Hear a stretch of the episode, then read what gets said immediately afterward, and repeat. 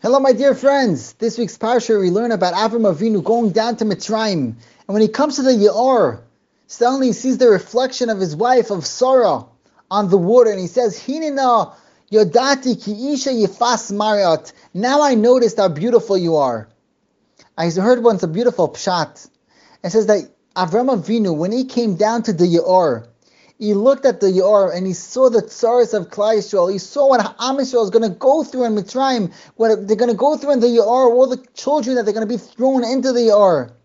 And what he saw inside the Yor, he saw the reflection of his wife. He saw the reflection of the Benos Yisrael, of the women of Klal Yisrael. We know that Klal Yisrael, Lamaisa, what happened in the Yor, Am Yisrael were nigel. We came out of Mitzrayim only b'schus nashim tzadkaniyas, in the schus of the nashim tzadkaniyas that they used to wash their husbands in the Yor, and they brought the continuation of Klal Yisrael through the Yor.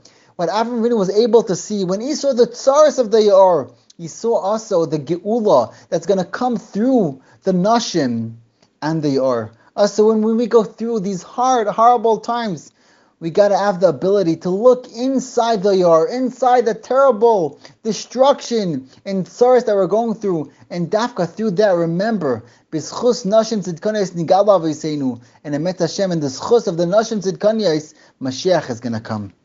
Have a great day.